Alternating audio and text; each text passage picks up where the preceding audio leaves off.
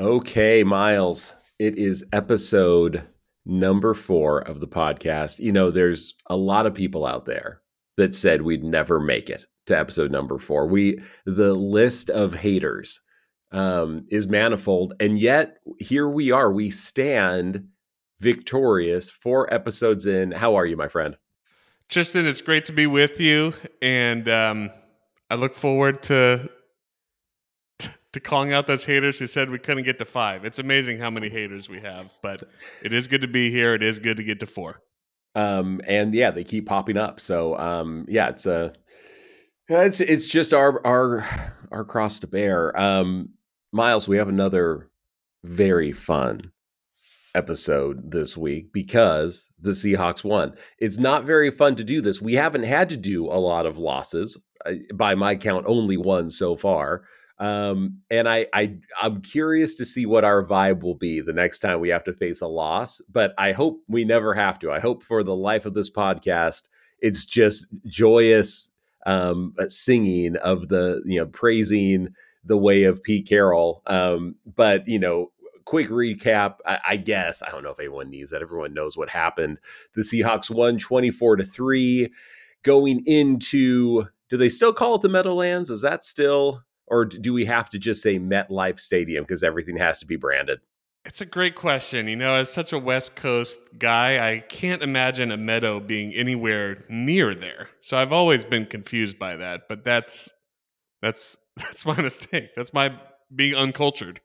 J- just to make sure that we're, um, you know, pleasing all the sponsors nationally, um, as this is an NFL affiliated podcast, in no way. Um, uh, the Meadowlands brought to you by MetLife Insurance. Do you have insurance needs? Um, they have insurance for you, MetLife. I, I think that's the. I mean, that, we don't have an ad read, but if we did, I think that's pretty close to what they would want us to do. Well, what the listeners might not know is we did have an ad read, but we actually paid MetLife to read that ad. I don't know if that's how it normally works for podcasts, but that's how we did it. Yeah, and it's it's cool that they accepted. Um, I thought that was kind of neat. So, um, or they're okay. going to accept. We haven't heard back just yet, but we anticipate they will accept that. why? Why wouldn't you? Um, so we got a victory, twenty four to three. Um, do you want to get us started? What What's your first thought of the game? Yeah, speaking of being a West Coaster and watching things happen in New York City or the Meadowlands or technically New Jersey, I suppose. Um, it was very obvious watching this game. To me, I thought this was a game where two. I thought the cultures won this game. I've I've read Football Outsiders for years. I've I've written about analytics on the internet before. I really thought this was two cultures clashed against one another, and the positive one won. It was. It just felt like everybody except for the Seahawks in that stadium was trapped with one another. The coach hated the quarterback. The quarterback hated that he couldn't do anything without getting sacked. The fans hated the coach. The fans hated the team.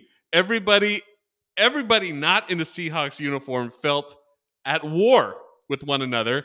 And there was a, a moment in the game where the Seahawks were getting pulled into it with some. Un- the, the, Giants were trying to pull them down into this neg- negativity, some extracurricular things. It ended up not really mattering there was a, a moment where the Hawks almost got pulled down into that spiral of negativity. They didn't do it. It must feel like a long season in New York. These, these guys are back in. They were back in the building together all day today. That's got to be a long season. Um, and I thought there were actually a lot of crucial moments, like in the game, where the the positive culture of the Seahawks came through. Just the very negative culture of the Giants led to some pretty poor results on the field you don't think it's a good thing when um when a head coach just throws an iPad or I'm, I'm sorry, a Microsoft Surface. We need to keep the sponsors happy. A Microsoft Surface at his at his quarterback. You think that's bad optics? It just this might be a controversial opinion. I thought Daniel Jones played a really good game. I, re- I really did, and I know there was there's been some criticism of him from uh, a lot of film minded people who say, okay, Daniel Jones, he locks into his first read. If it's not there, he just tucks and runs. So all you have to do is take away the first read and you're taking away the passing game. It's like, well, yeah, he got he got sacked about a quarter of the time he dropped back. If I were him, I would also if the first if the first read's not there, I'm also gonna start. if I have the wheels like he does, he he did some serious damage as a runner. If I have the wheels like he does, I'm gonna try to get out of there as well before I get sacked. I thought there were just so many factors. I felt bad for him. I felt bad for him. I thought he actually played a, a pretty good game, uh, even though there's uh, he made two he made two he made some really big mistakes, but for the most part, I thought he held it together. There was nobody on his side, you know, even on his own team. No, I mean to your point, I mean you know his running backs I think combined for 46 yards um, on all of their carries. He had 66 yards. You, you, I mean, what was he supposed to do? He was getting annihilated back there. It was, as a Seahawks fan, super fun to watch, but um, but yeah, I mean, the the poor guy was really getting destroyed. I think you, I think it's a good point. He, um, for what he was dealing with that day, he he actually played a, a pretty doggone good game, and and he tried to keep him in it. Um, but I couldn't agree with you more. The the dysfunction that you could sense watching that game. Um, and and just the the overall i mean it was a flag fest there was constantly penalties happening um, a lot of chippiness going back and forth against two teams that don't have any massive history together. I mean we've played the giants plenty but i don't think there's any like you know 49ers ish you know bad blood or anything like that. Uh, taylor swift reference there to the bad blood. Um, it's but it, it's crazy. It, it, was weird to see that, and to your point, the, opposite being true. It, it, was kind of a positive versus negative vibe game, and um, I think it's a really good point. Though it's easy to get pulled into that. You know, it's easy to get pulled into fights or to get pulled into um, getting into that negativity. And that could have changed the game and the complexion of it. So no, I I, I love that man. I, I think it's a really interesting um, interesting point. I, admittedly, I had not thought about, hey, you know, did Daniel Jones actually have a pretty good game given what he was dealing with? And I mean, he was the running attack. I'll say that. I mean, he he basically was the entire running game for him. Um, really quickly to that point, their top two running backs averaged 2.1 and 2.3 yards a carry. Um, I haven't been watching football very long, but I don't think that's very good um, Daniel Jones 6.6 and a long of 17. I mean, he by far had the long of the game on the on the ground for the Giants. Not the way you want it, but um, yeah, I mean, he's obviously a great athlete. Yeah, there were a few of those. It's just devastating to see him go. He, I mean, who else? Who on the Giants could you say played a good game? You know, and they were hmm. they were in it pretty late. Even though the, the score got out of hand, they they were driving down only 14 to 3 in the second half. And if he had a, a few guys on able to help him out, you know, the Giants really could have made this a ball game. It, it only blew out pretty late in the second half. Yeah, I mean, I guess you could say Matt Breida was I mean, the second best player on the field. I mean, he had a few yeah. nice moments, but yeah, it's a it's a good point. I didn't think of it that way. Who else could you point to on that team that had a good game? That's that's pretty rough. Yeah, I so I I don't know if I haven't watched Daniel Jones that closely, but you know, and and yes, did he was it his fault on the pick six? Was it his fault on the fumble? Yes. Those are two huge plays, but I do think it it seems like if he thrives somewhere else after getting the proverbial change of scenery, I, I won't be surprised. He did a lot, and it his pass completion percentage was super high. Yeah, I thought yeah. I thought he played a really good game. Yeah, and you could see him getting in a different spot where uh, you know different culture could make a difference. You know, I think the Seahawks have a quarterback like that. I, I can't remember. It seems like maybe they have a guy that was dealing with some bad New York culture and was able to have a resurgent career when he got to the right spot, which makes you think about all the time in in business, in life, in sports.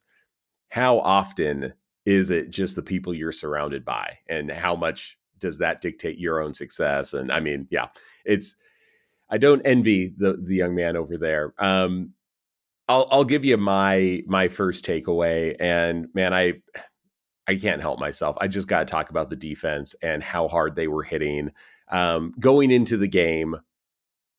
The thing that I thought was most interesting was the idea: Are we? And I think we talked about this at the end of of last week. Are we about to see a new dynasty of of this the secondary of the Seahawks. These two young, you know, quote unquote lockdown cornerbacks. What will it actually look like? And then throw Jamal Adams in there. You know, what what is this going to look like? Obviously, and you know, hope you know, sin- sincerely hope Jamal is is going to be fine, and and you know, more importantly, Nathan is his brain, and you know that that he recovers properly and all that. Um, it, it's interesting though watching even just what the first five minutes that he was in the game, you could feel Jamal. I mean, you really could instantly feel his presence, and you know, a couple of those big hits. I mean, he he he was probably the only reason he didn't get a sack was just probably rust of just you know it was his first time back there. Like, how'd I get here so fast? Like, I'm I'm just standing next to the quarterback. I, maybe he was a little shocked. Um, can you imagine the game he would have had? I mean, if he didn't get that concussion, Jamal Adams might have had five or six sacks in that game. I mean, it's kind of hard to even comprehend. I'm sure I'm sure he's beyond frustrated at that thought, like the the sacks he could have had. But watching him, it's one of the few times actually in sports I can say that something turned out exactly the way I hoped it would. In that watching Jamal back, he was hitting the way that you want him to hit. He was he was uh, on this part of the field, um, you know, close to the line of scrimmage, affecting things in the backfield the way I was hoping it would look with Jamal in this. And then to see Witherspoon doing the exact same thing. I mean, we'll I'm sure we'll talk about the interception.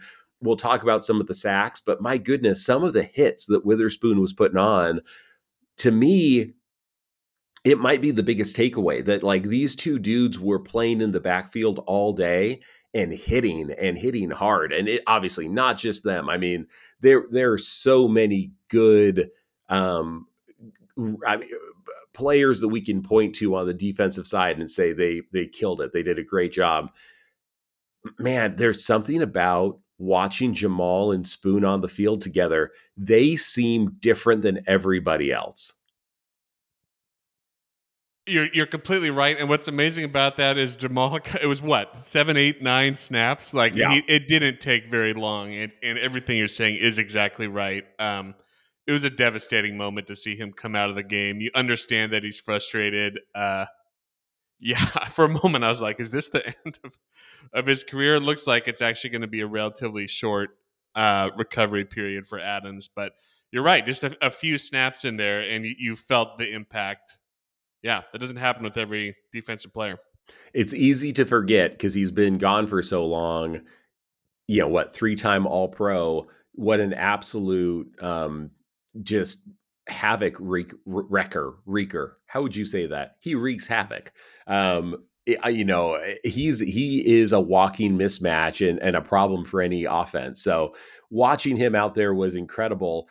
and I mean, I think the real obvious funny thing is and you know we have been talking about this since week one. We'll keep watching Jalen Carter and wondering, okay, yeah, I mean, you really passed up on a on a great player, and Jalen continues to play really, really well.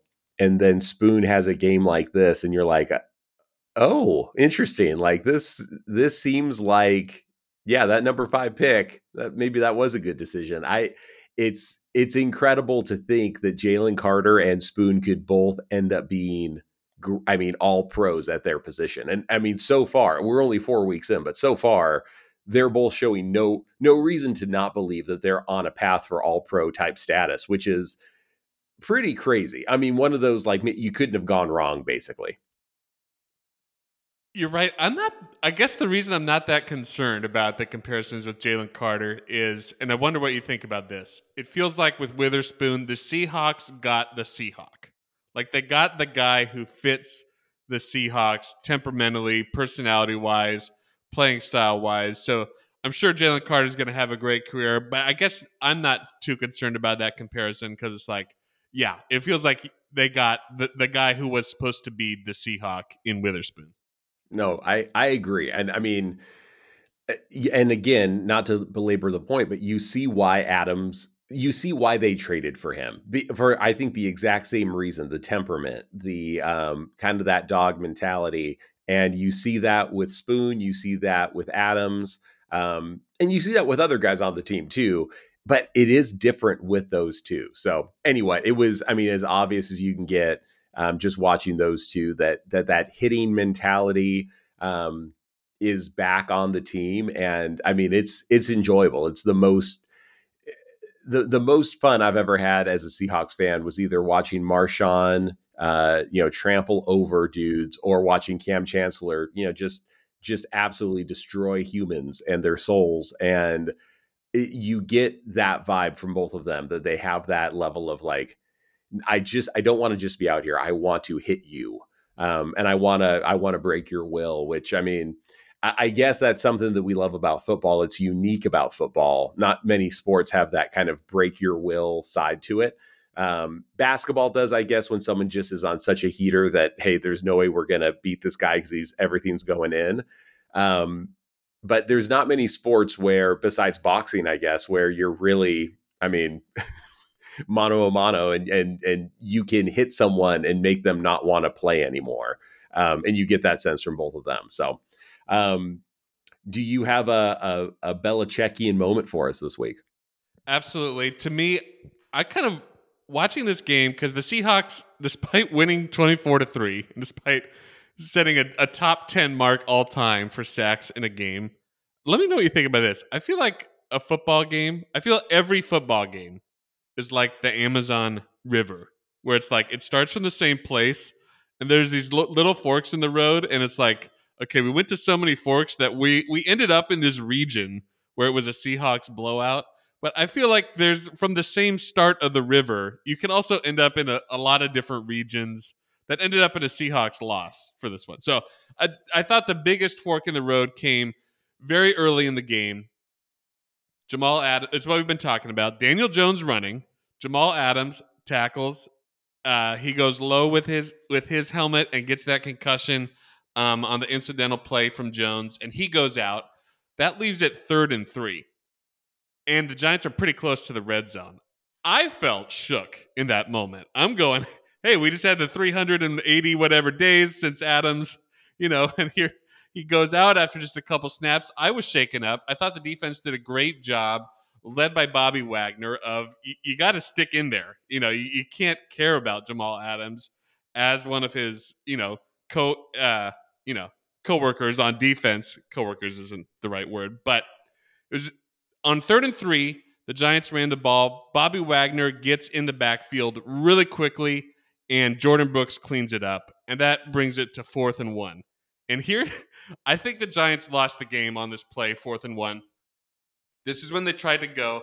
They brought the two big offensive linemen in to shove Daniel Jones from behind and push him forward. It didn't work. Wagner and Brooks got in there again, but then the the Giants two guys got injured on the play on the Giants. So I looked back at it really closely. One of them was the their second string tight end. That seemed like an accidental thing on the side. That that it it didn't even seem like he was he was kind of to the side of the play. It didn't seem like that was that much contact. That's a tough break for the Giants. But the second guy who got injured for the Giants was their center. So this this poor guy. I mean, the Giants basically dialed up an injury for this guy. So he snaps it. He's got two Seahawks on one on each shoulder of his. So they're pushing one way. And then he's got four of his teammates Jones, the two offensive linemen, extra offensive linemen in the backfield, and Breida. Four guys pushing on him. So he's got, he's getting like pushed up and together, like completely sandwiched, and he's out. And okay, the Giants center gets injured. Big, but then the Giants' offensive line that that ends up giving up the 11 sacks as as the game goes on, and that offensive line got more and more demoralized as the game goes on. And you have to say the Giants kind of did that to themselves by dialing up this play that like it, it, it was almost a guaranteed injury.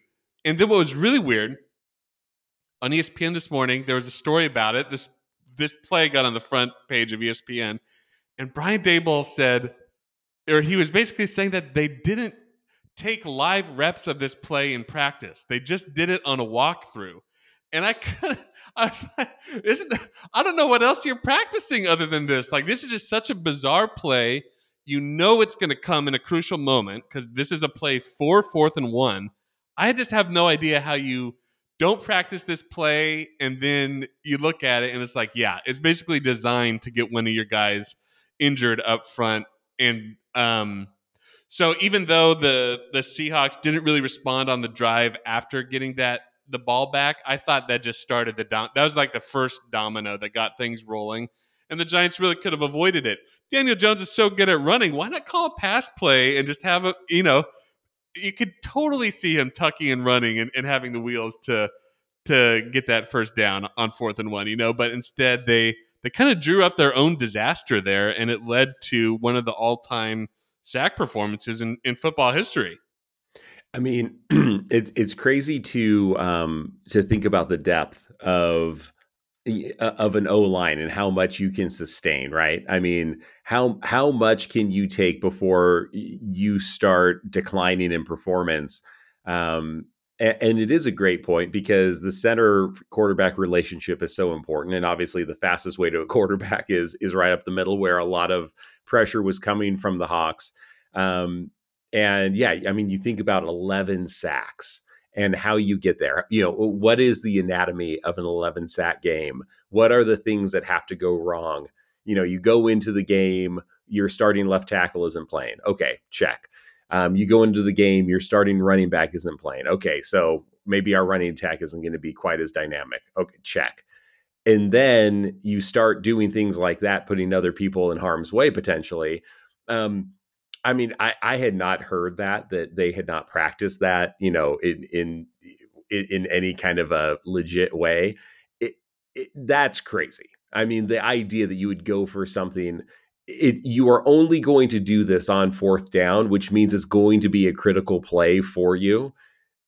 I'm not very good when I don't practice things. Like I, I have to speak a bit for my job, and uh, if I don't practice my presentations like beforehand, uh, it's pretty rough and I'm pretty, you know, it's just not any good. If, if we don't, you know, kind of have a, a, run sheet for this show, if we don't think about what we want to say, it it is not nearly as good. So the idea that a that a coach for a professional football team would say, "Oh yeah, the you know, the super critical fourth down play that we uh, put in, yeah, we didn't really practice it. I mean, like you know, we did a we did a walkthrough. What is the point of doing that play on a walkthrough basis? I mean, if you think about it, the whole play is about like compression and pushing and like strength and all of that. Like, like, I mean, you sure? Yeah, you did a walkthrough of it. Great, man. yeah, I bet it looked pretty good on the walkthrough. I do know you're dedicated to practice. That's why we practice each podcast five or six times all yep. the way through before we actually hit record. It's a demanding schedule, but I, I think it's worth it in, in the final product. Yeah, and I, we've already been talking for seven hours today. Um, and it, it, but it doesn't feel like it, Miles. It feels like this is, you know, we're only 23 minutes in, is what it actually feels like. But um, uh, no, that it's it's a really interesting, um, it's a really interesting point. And I mean, I'll transition that a little bit to to our offensive line that did an an unbelievable job. I mean, it's crazy to think about. Gino was sacked twice um, and not pressured that much. You know, he did a good job of moving around and I think protecting the O line.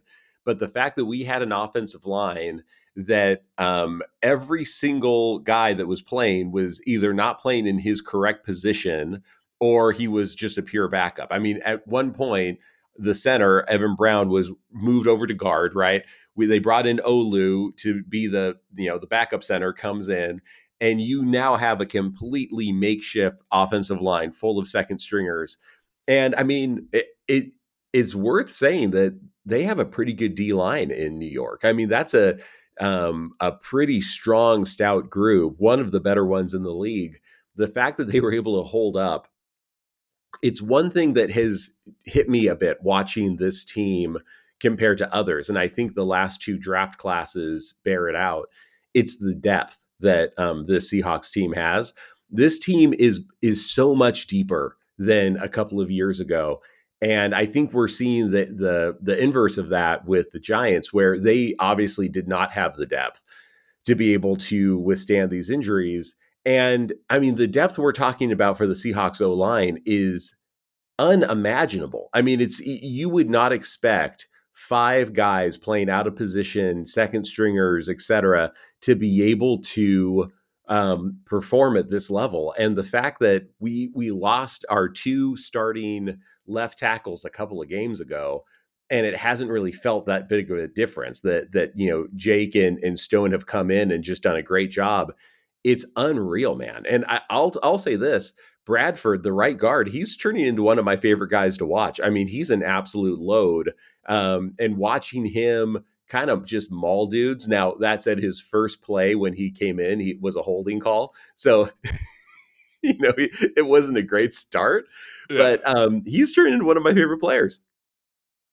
It's so funny that that's the case this year when there were uh, so many years in somewhat recent history where issues with the first string offensive line really kind of derailed the whole. Absolutely. I wonder what what changed inside, or if they yeah, had some sort of not that they would ever really talk about it, I think in, in detail, but I wonder if there's some sort of process that they changed or yeah, it's, you know, it's a pretty big turnaround.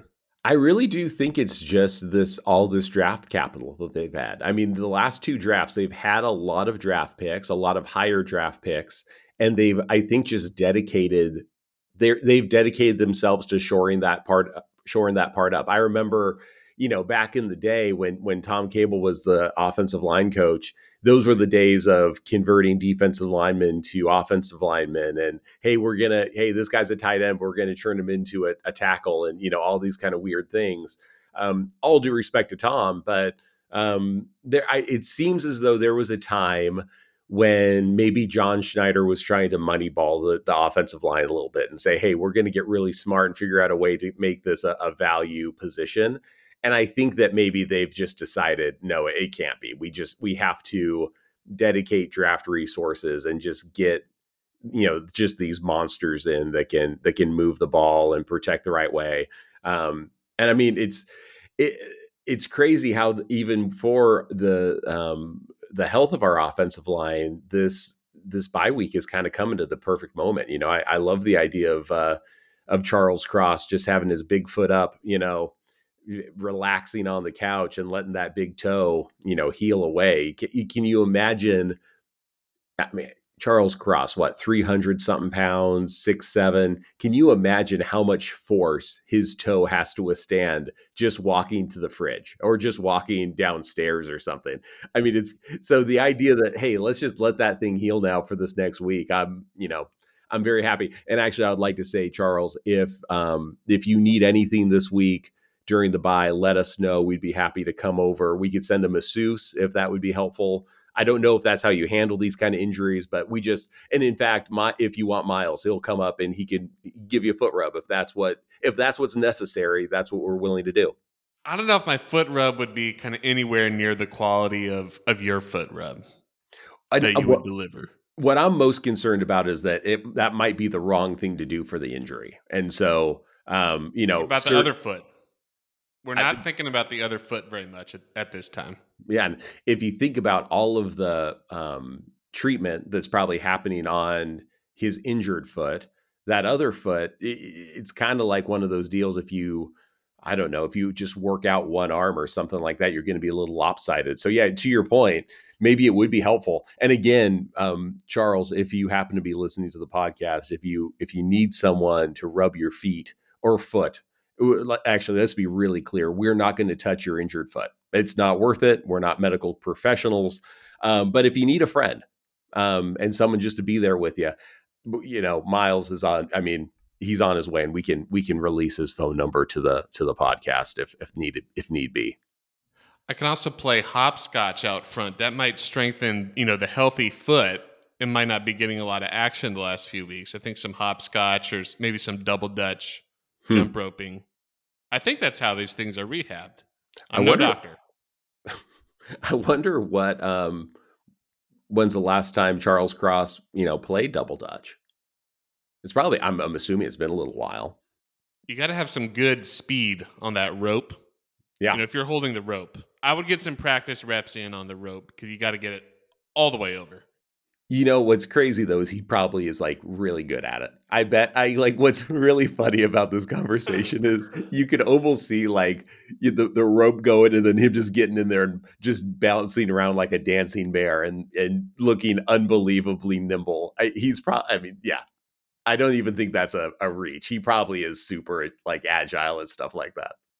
What? Yeah, because footwork is so important to O line. The big great at that was just the new trend in the NFL in the next few years. Just like these machines that swing the rope and the whole O line just gets in there and just has gets a good the time. footwork together. It'd be, it'd be good team building. Um, okay, so before we get to our Pete Nuggets, Miles, as you know, one of my obsessions uh, as a football fan is snap counts. Um, and it, it's no surprise to the audience. I think it's going to happen every single week because I think it's really important. And the reason why I specifically look at defensive line and I think eh, those guys take such a beating. If we can develop, if any team can develop a young, strong defensive line with a good rotation, everything's better. You know, you go back to the days of Cliff Avril and Michael Bennett, um, eh, that whole team. Eh, the reason why they were great is because Mike Bennett and Cliff Avril, like when we were at our prime, they were playing like 60% of the snaps. I mean, it's kind of crazy to think about. We weren't asking those guys to constantly be on the field. We had a really strong rotation of players behind them. And so, admittedly, ever since the draft, I've been thinking and looking at Cam Young, thinking, man, it, can he be a major cog in this defensive line? And and what I'm not saying is can he be a star? And what I'm not saying is, can Cam Young, you know, just churn heads and be unbelievable? What I'm proposing is, and what I think is very important, is that we have um, a defensive line that can take reps away from the older players, that there's good, competent play so that a Jarran Reed, right, can sit, so he can rest while someone else comes in. So when Jared went down with injury during this game, I was really intrigued because – you know, to me, I see it as an opportunity. Um, is this an opportunity to let a young guy get a lot of playing time and and hopefully just you know gain experience that in a very Pete Carroll esque way will pay dividends at the end of the year, right? So Pete, since his days in college, he's never been afraid of playing younger guys, freshmen, whatever you want to say. Um, and that always means that potentially the Seahawks have a little bit of a slow start because you're playing guys that might get out of position and stuff like that. But by the end of the year, your snap counts are so much higher with these young guys that um, you know th- that that you're you have just developed them faster than other people can because reps in life in anything you're doing is so important. So here's a couple of numbers I want to throw out to you that I think are really important and then two that I just think are kind of interesting. Number one, uh, Cam Young, 28% of the snaps. Um, and I could absolutely feel and, and see the impact. I, I, was telling you before we recorded, there was one specific play where um, uh, the running back came through, and you know Cam just that massive arm, his left arm, you know, reached out and and pulled the dude down before he could get past the line of scrimmage. Um, I was really excited to see that. Um, I think he made an impact, and at the very least, he played 28% of the snaps, which means someone else didn't have to, which I think, again, is really important. Another call out Derick Hall, 36% of the snaps. You know, that, that's our second round pick. Um, maybe the most inspiring story I've ever heard in my entire life. Derick Hall, a preemie, um, he was born when his mom was in the hospital. They basically said, like, this kid is he's not going to survive. I mean, he was he was incredibly premature um and like to think about how inspiring his story is to think about you know what a absolute adonis of a human being he is today. Um, it's a side note has nothing to do with the snap count but Derick Hall has a, an unreal and an incredibly inspiring story. Um, 36% of the snaps for a young player making an impact and then Boye Mafe 51% to see Boye Mafe um, improve from last year to this year has been unbelievable. He's having a legit impact on games. He's in the right place at the right time. Um, and you know uh, that was kind of the, the story with Boye last year. He was doing okay, but you could tell he was confused and out of sorts sometimes. To me, Boye Mafe is playing with incredible confidence. Um, to see him and Derick Hall taking the reins, you know, two very very young defensive ends for this team, I think is is really really cool. Um, I'll say one more thing and then and then tell me what you think. But the last thing that is just kind of interesting, there was only two players that played 100% of the defensive snaps, and that was uh, Spoon and Love. And I, I think that's just of all of the guys, Bobby Wagner didn't play 100% of the snaps. Jordyn Brooks did not. Quandre Diggs did not. It was a rookie in Witherspoon um, and and Love, you know, the safety. And so it's kind of an interesting. They are the only two that got 100. percent um, that goes right into my Pete Nugget of the week, uh, brought to you by McDonald's McNuggets. Uh, again, we're paying for this ad read, uh, just like the one earlier. Uh, but at Pete's Friday press conference, he he did talk about this that he does look to play rookies earlier in the year so that he could depend on them towards towards the end of the season. And to me, that felt like a very uh, even before this game happened, which as as I mentioned, felt like uh, one culture winning over another. That struck me as like a very tangible way. You know, we talk about Pete's positivity, pumping up guys. What does it actually mean on the football field? Here's here's something. Here's a way that that actually means something, and it even got started in the Detroit game. Witherspoon's first game comes out, plays you know essentially the whole game as well, and then now game number three for him, game number four overall. He's feeling like you know one of the very best defensive players and yeah, I thought, and, and I was, I like that he said that because there were so many years. There, there was a dip in the middle of, of the Carroll run here where the draft was not working out year after year. So for him to emerge and not, not get cynical, not get jaded after so many, uh, you know, of the their first and second round picks didn't work out, and and to still believe in that process felt felt right to me because because there's situations where I could I could see that that sitting rookies is actually the, the right call, but it also felt like the right call here of saying, hey, we want to get those guys in early, and and maybe that goes back to a lot of these reserve offensive linemen that are getting in the game. That hey, they're they're feeling supported. This is something Pete is looking to do. Get me into this game. You know, he's not he's not just keeping me on the roster because there's got to be so many guys on the roster. You know, he's he's looking for opportunities to put you into the game. Yeah, and I mean to your point, I'm I'm looking right now at the snap counts in general and and how well balanced out it is and how many guys are getting into the game making a, a legit impact. And as you said that, I'm I'm thinking about, you know, this is one of the youngest rosters in the league. We know that. We know that the last two drafts have been almost historically good. I mean, really, really good drafts. And then you look at the young guys that were playing, and I'll, I'll just, you know, a, couple of them that got legit snap counts that are all first or second year players. You know, I already mentioned Derick Hall, Cam Young, Boye Mafe, um, but you know, you you go down the line. Um, you know, I guess Jordyn Brooks is is a little older, but still, he's only been in the league what three or four years. Um, you, you Zach Charbonnet. Uh, let me look through this. Olu Oluwatimi got in there for 69%. And yeah, I, I just absolutely um, nailed that name, which not a lot of broadcasters can do. And I do consider myself a broadcaster um, in the same level of Mike Tirico and Joe Buck um, and the great Al Michaels. Um, Anthony Bradford, who I mentioned before, 91% of the snaps. Um, th- these are all really Stone Forsythe, you know, getting in there. Jake Curhan as well getting in there as backups.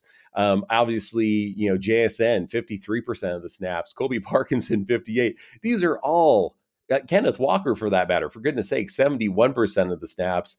These are all very, very young players. Um, you know, we're not talking about any guys in their 30s. These are all first and second year players that are getting, I mean, a ton of play out there. And yeah, to your point, it's it's going to reap um, fruit in into the future, you know. And uh, we see that every single year with Pete's teams.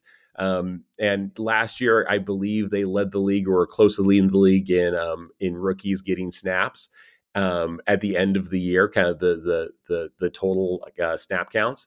And I haven't looked at the numbers uh, cumulatively for the year, but I'm assuming they're on the same pace right now. That we have to be amongst the league leaders in in rookies getting you know getting legit play.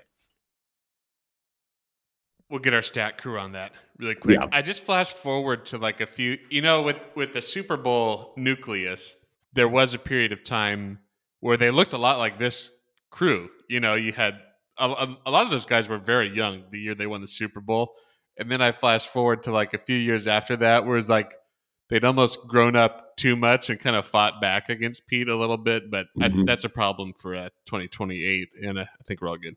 Yep, that's that's a problem for five years down the road. Um, so my, my Pete Nugget, and and this is not from the press conference. It's it was just a feeling and a vibe on the sideline that I know everyone noticed. Um, if you were watching the game last night, and that was the moment that Pete walked up to Drew Lock, and it is such a hard thing to even describe the excitement on Pete's face and the way he just kind of you know, walked up to Drew, gave him a pat on the on the chest plate, and you could just see the excitement and the vibe of, dude, it's your turn. Like you get a play. And I'm excited that you get a play. Again, going back to this whole leadership thing, which I think is going to be a vibe of this podcast, because I, I think we're both intrigued by Pete and the way that he leads and and his style of leadership. Um, but just it, to contrast that with your point earlier, right? The negativity that was um, all throughout um, that stadium and that was on the other side of the sidelines. And I'm throwing my Surface tablet at my quarterback and I'm frustrated at all these things. To see Pete be the antithesis of that and to be excited for a guy. This is your chance. You get to go in now, man. Like, and like, we're excited you get to go in because we believe in you. Um, Eh, he is a unique cat, man. I mean, Pete Carroll is a different kind of dude, and eh, to me, it, it it made me pause in the middle of watching that game. It was so obvious how excited Pete was for him, and yeah, I mean, these are the things that. Um, I don't know. These are the things that's hard to quantify as a coach, right? I mean, this isn't the X's and O's. This isn't, hey, the decisions you're making on fourth down. This is the stuff that you can't really quantify, but it, uh, it makes a massive difference because these aren't this isn't fantasy football. These aren't robots. These aren't, you know, these are real people with real emotions. And uh, to be able to be loving and supportive and encouraging in that moment, um, you know, it's encouraging to me. I, I think it's a really, it was a really cool thing to see, and it was really obvious. And then I think maybe to to put a little bit of a football spin on that, it it truly is an always compete, next man up kind of uh, perspective. Hey, we believe in you, and we believe in the guy behind Bobby, and we believe in the guy behind Jarran, and we believe in the guy behind you know Canine, and all this all this kind of thing. We believe in Jake Bobo too, you know, and like just the idea you're to keep encouraging people to be their best, and now it's your opportunity, which yeah, frankly, it kind of reminds me of Richard Sherman. I mean, Richard did not start the season as the starting cornerback that year, there was an injury to a veteran and it was next man up. And suddenly Richard Sherman appeared, you know, as as one of the greats. And I have to believe um, we'll have to get Richard on the podcast soon so we can talk through this. But I have to believe that there was some encouragement and some belief that was put into him before you know his first start. So that's that's my Pete Nugget. Absolutely, and it's a fun it was an unbelievable moment. I absolutely loved it. And we have it's important to remember the game was only seven to three at that point. Geno Smith took a nasty that was a nasty kind of roll up with the Isaiah Simmons tackle on the side. I was thinking, hey, Adams is out for who knows how long, and now Geno is too. And this game is is anybody's ball game right now, you know, seven to three. So 24 to 3 game Geno comes back in plays the whole second half it doesn't feel like that big of a deal but that was a that was a huge moment right there and it gave me a lot of confidence like all right Pete yeah Pete is totally jacked up for for Drew Lock getting in here and you felt you really felt that Pete had gone on the journey with him you know Lock has been in the building now for probably like 18 months and yeah you, you got the feeling that Pete really appre- that's a long time to not play a single snap in a game but you got the feeling that Pete really appreciated all the work he had done in those 18 months and yeah, was genuinely excited for him to get in there. I don't know if you saw I don't know if this was a new video, but there's a video this week of Matt Cassel, the old quarterback, talking about how this is a, a middle of a win. He's playing with the Kansas City Chiefs like 10 years ago. and Todd Haley is like fighting him in the middle of this game and keeps on like pulling him out and saying, Matt Cassel, you like you're benched, and then but Cassel would walk back out there to start the next drive. Like it could get ugly out there. So the fact that it was that beautiful was a great moment. And then I thought a key to more of a strategic thing to kind of uh, supplement this this sense of belief. They called uh, passes on Lock's first six plays, and I thought that was huge because it was seven to three. There was only like three minutes left in the half. You could see them just running the ball and just saying, "Okay, you know, get into the locker room. We'll see how Geno's doing at that point if if Lock has to come back out." But I thought saying, "Hey, we're going to let you pass it and and pass it pretty deep." Um, on a lot of those balls, uh, really showed that yeah, that that belief was real. We're, we're going to let you get out there and rip right away. Yeah, hundred percent agree. Yeah, and again, going back to just the confidence. Um, so to me, and this is one of my my my last, uh, I guess, I don't know, observations or or whatever. Um, this game was very counterintuitive from a time of possession perspective. Um, it really flips it on its head. So the time of possession of this game, uh, the New York Giants held the ball for 36 minutes. The Seahawks held it for 24. And you usually don't win games when you lose the possession like that. And what's even weirder about that is the Seahawks also outran the New York Giants. And obviously, our running backs, you know, were playing much better than their running backs. So if I was to tell you that the Seahawks will have a solid running game, they will lose the time of possession by a lot, right? And not only that, but they're going to blow out. It's going to be a blowout victory, and the other team isn't even going to score a touchdown. They're only going to score one time from a, a, very large, long field goal.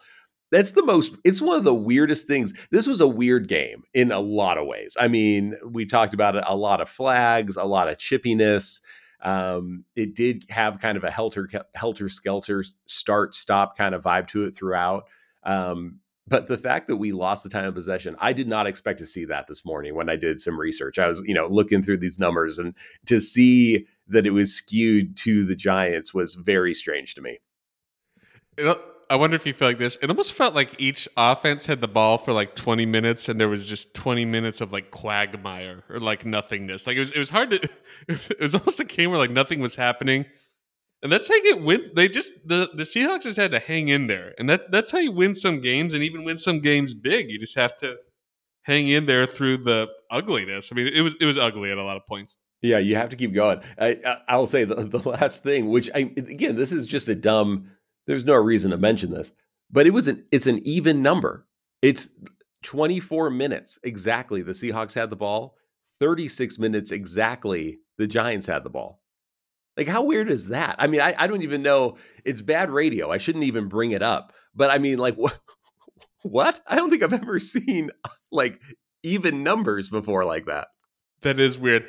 And you know, it it even felt like longer than that. Maybe it was because like the Seahawks had all these quick drives. It felt like maybe the Giants had the ball over like a lot of commercial breaks. It just felt like the Giants were It's very strange, man. I feel like the Giants were trapped out on the field. I feel like they were all trapped there, and it was some sort of punishment for them to be there. And They when do I get to go home? Yeah, or just get off stage, basically.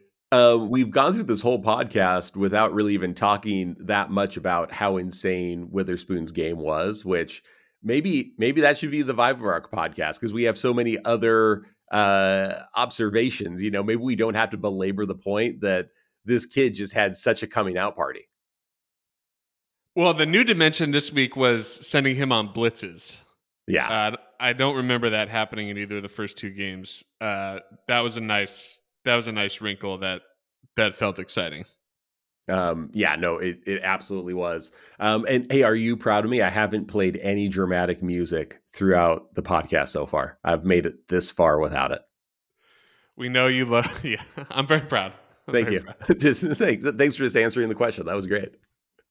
Um, do you have some trivia for us? I got a trivia question for you, and I'll I'll let you know. This is a, I, it's not really a question as much as it's, it's a hidden point that I'd like to make about career arcs. What we're talking about, Pete Carroll and the Drew Lock relationship. This is about Pete Carroll and the Geno Smith relationship. So, Geno Smith, he's drafted with the 39th overall pick by the New York Jets in 2013. He goes eight and eight his first year. That's pretty darn good.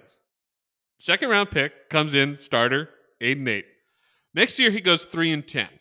That's in 2014. He doesn't get a chance again until last year to kind of make up for it. It's a bad year. Eight and eight, then three and ten. Here's my question: Can you name one player who he was throwing the ball to? Ooh, okay, 2014. And I'll, I'll give you a, I'll give you a hint. It's it's impossible, but that's kind of the point.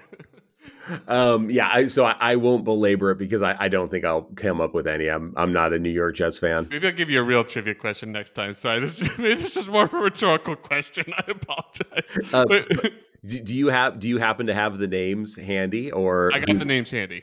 Would you give us some of these um, titans of uh, these these Hall of Famers he was thrown to? The legends of the Meadowlands. Well, we got uh, uh, two two names you'd really recognize. Unfortunately, late in their careers, Santonio Holmes and Percy Harvin. Okay.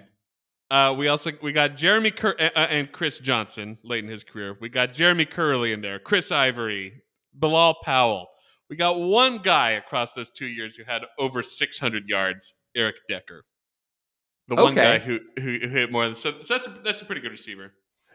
Uh, so um, but I was just it's a we look at Geno Smith's career arc and it feels very bizarre and inspiring just how long he was a backup. But the more I sit with it, the more I'm surprised it doesn't happen more often. Because look, this guy's 23, 24 years old.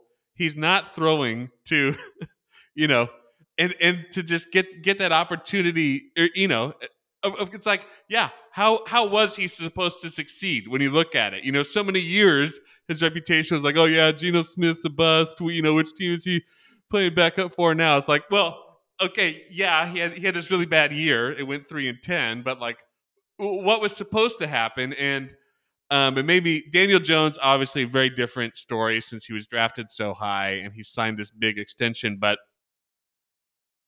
I kind of think that you should never pay that much for a quarterback, whether it's draft assets or, or, a big trade or something like that, because I think there's a lot of these guys circulating around the league, names we might chuckle at when they come up, who, when you look back at it, it would be kind of a Geno like story that they never really got a great opportunity to succeed.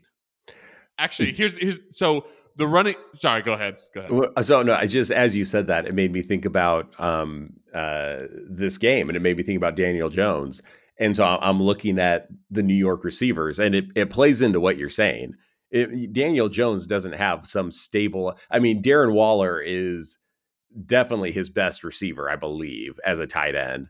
Um, but if you look at everyone else, I mean, I don't know how many people have Wan'Dale Robinson or Isaiah Hodgins on their fantasy team, Parris Campbell, Darius Slayton. The I mean, these are not like, you know, it's not as though he has Amon-Ra St. Brown, who's, you know, making the sun rise in the east every morning and making it set in the in the west. I mean, he so to your point, I mean, if you think about who you have and the weapons you have, compare that to Geno this year. I mean, Geno, we were talking about, we still haven't seen it completely, you know, happen yet, but you know, Geno has three unbelievable wide receivers, and we know he at least has two. And I think everyone expects that JSN is going to continue to get better. And um, and and I don't even think it's actually a JSN issue. I think it's a getting his spot in the offense figured out. He has three amazing tight ends. So to your point, I mean, if you don't have the weapons, if Geno doesn't have the weapons in 2014,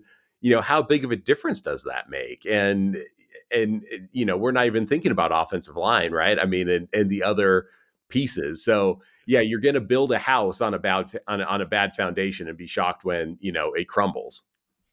Yeah, I, I, I, Trey Lance could obviously be one of these guys. Definitely, you know, never really just had had time. You know, unfor- yeah. unfortunately for him. But I, I, I did wonder if Drew Lock is another one of those guys. And when he, when he was starting with the Broncos, you would say, "Ah, oh, Jerry Jeudy and Courtland Sutton. Those are major receivers, you know, and they're young as well." But as time has gone on, you know, it hasn't really, you know, uh, you could you could do you could see something very similar happening with Drew Lock five years in the future. Like, ah, oh, who are the guys he threw to with the Broncos? Like, okay, Courtland Sutton had a thousand yard season with Drew Lock. It hasn't happened since. Maybe it will happen again in the future. I don't know, but I, I, I really do. So what I was what I was to say was the reason that running back has gone down in value, like in contracts in the NFL, is we've kind of realized that the offensive line is really helping that production a lot, almost more so than the running backs themselves. And I've just kind of wondered, and, and the really great running backs can transcend that. And I, I wonder if it's a little more like that than we think with quarterback wide receiver. The really great quarterbacks can transcend any wide receiver group, but I kind of wonder if having a great pass catching group, and specifically, I think having depth wide receiver, tight end, and running back. If, if that's really what creates a, a great quarterback, more than we think now, because quarterbacks are paid so much more. The draft, the the draft, the draft night trades to get quarterbacks are so expensive. Uh, but I wonder if it's a little bit more about a, a group of, of pass catchers, a little more than the quarterback. I mean, yeah, somewhat. I mean, you, you see it. I think actually you brought up Trey Lance. The 49ers are a good example. You know, Brock Purdy, good quarterback, but you see Deebo and and Aiyuk, you know, the, the yards after the catch is kind of legendary. Um, you know, if if I'm throwing a screen pass to Christian McCaffrey, that's helpful. I mean, that's going to really make my quarterback stats look much better than with all due respect, if I'm throwing a screen pass to Najee Harris, right? I mean, just two completely different athletes and and what they're able to do. Um, so yeah, to your point, um, especially in the NFL, I mean, yards after the catch is so incredibly important, and it's such a big part of the game and and a big part of play design. If you have dudes that can get you yards after the catch, that's a big deal. I mean, a, a, good example. There was an out pass. I believe it was Drew Lock threw it to uh, to DK uh, um, on the left side of the flat, and he, threw it towards the boundary. DK made the catch uh, for whatever reason. The defender was playing him really soft, and DK, you, you know, caught the ball and then ran and ran for you know another seven or eight yards before he was tackled. And you know, a, a, lesser athlete, you know, maybe that's three yards, maybe that's four yards before someone, you know, catches up to him. But because it's DK Metcalf, I guess I know why they're playing him soft because it's DK Metcalf, and because you don't want to get destroyed and burned, you're you're going to give him a little extra space. Um, even, I mean, looking at at what the Dolphins have done this year, you look at Tyreek Hill and, and Waddle, but specifically Hill. I mean, Hill's life is about yards after the catch. I mean, that's just where he lives. I mean, they they come up with some great play design. Um, no, no, I think there's a lot to be said for it. It's a team sport. It's the ultimate team sport. Yeah, and not not to take away from any quarterbacks because it's like I, I don't I really don't think that anybody just anybody could step in and do what Brock Purdy is doing. I mean, they're you you have to actually be there in the moment. You have to lead the team. You have to lead the team throughout the week. It's it's a big responsibility to be quarterback, but I really question the wisdom of paying multiple first round picks or or getting to the place where it's it's a 40 or 50 million dollar cap hit for a quarterback because I kind of wonder if there's more benefit to having the the a more balanced situation like the Seahawks have now. And investing in a backup like the Seahawks have done. I think backup quarterback is really important it was a nice feeling when Drew came in, knowing okay, this isn't falling apart completely, and um, you know, knowing that they have confidence in him. Um, it's a it's a massive deal. Um, I believe you have a soapbox that you want to ascend. Okay, so I don't know if people are joking about this on the internet. and sorry, this is going to be non Seahawks, but this. Uh, so people are posting on the internet, and they might be, uh, you know, I might be the target audience here. They might have gotten, they, I might be getting punked right now just pointing had. out what you've been had. I know. I might be getting punked, but I've I've seen a few stats out there showing that Bill Belichick is below 500 without Tom Brady in his career, implying he's just an average coach. He lucked into the best player of all time, and uh, he's a jabroni right now. And uh, look, the Patriots aren't that good this year, but I, let's not. Okay, Bill Belichick is the best coach of all time. There's just no there's no other way about it. So here's here's the problem with it being sub 500 is so that includes Bill Belichick's 5 years with the Cleveland Browns. So he takes over this team that was 3 and 13 the year before he got there and he improves the team, improves the team. They get to the playoffs in 1994. In the middle of 1995, it's announced they're going to move to Baltimore and the season just like completely falls apart. So his total his total record in Cleveland is 30 and 34. So it doesn't look very good, but it's like it's it's like if like what Dan Campbell is doing right now in Detroit. So Dan Campbell's record right now is 15 and 22. Let's imagine they make the playoffs this year, as we would imagine, and then next year they move the team. It's like, yeah, Dan Campbell's record isn't going to look very good overall. It's going to be like sub 500 or close to it, but we would say he's a good coach. Or same with with Kyle Shanahan. Kyle Shanahan was 52 and 46 entering this year as the Niners coach. And he's created almost a, a you know, one of the biggest contenders in the league. Here's the other thing. Tom Brady was a, a starter for 18 years for the Patriots. How many years were the was the Patriots defense top 10 in points allowed out of those 18 years? Here's the primary starter. The the answer is 15 times. So 15 times out of 18. And, and we would like the analytics community has pointed out the defense tends to regress like year after year. Like a, a great defense doesn't stay stable year over year as much as a great offense does.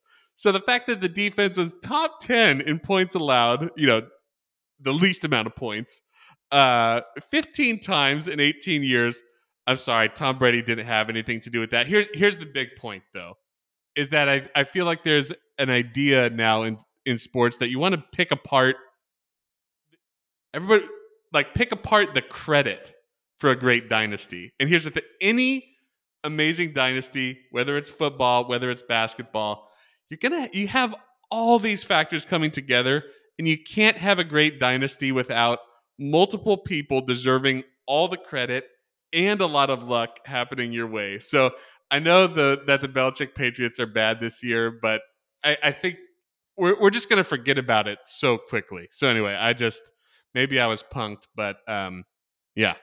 What do you think? Today's rant is brought to you by Jabronis. Jabronis of the Meadowlands. Do you need a good jabroni? We have one for you. Um, no, I, I mean, obviously, I, I, completely agree with you. It's our culture wanting to make simple the complex, right? And and and frankly, is our culture not accepting that things can be complex and the answers can be hard? Um, that's the way I look at it. I mean, you know, the here, the credit pie. Um, let's do the credit pie of Steven Spielberg movies. How how good of a director is Steven Spielberg versus how good of a composer is uh, is John Williams, right? I mean, it's like it's a dumb exercise. Like, okay, great.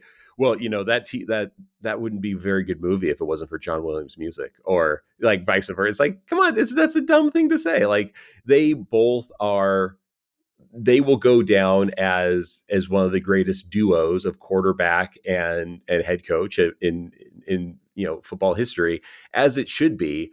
And um yeah i i agree with you. It's it's a it's a cultural thing that we are obsessed with. Um but you know i think we see that in a lot of different places in our culture right now where we have a very hard time with complex conversations. And and maybe it's our brains becoming tick tocked and smaller um this uh, podcast is not brought to you by TikTok. Um, we have no affiliation with with the app.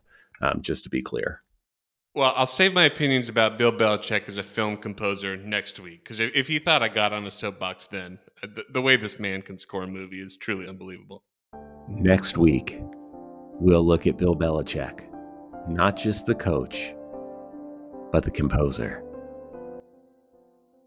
it had happened. I had to get the dramatic music in. I'm looking at the button the whole time and I can't wait. In fact, I'll probably just skip to that part of the podcast because I just want to hear um, I want to hear that. Do you want to say something with the dramatic music? Do you have anything dramatic to say?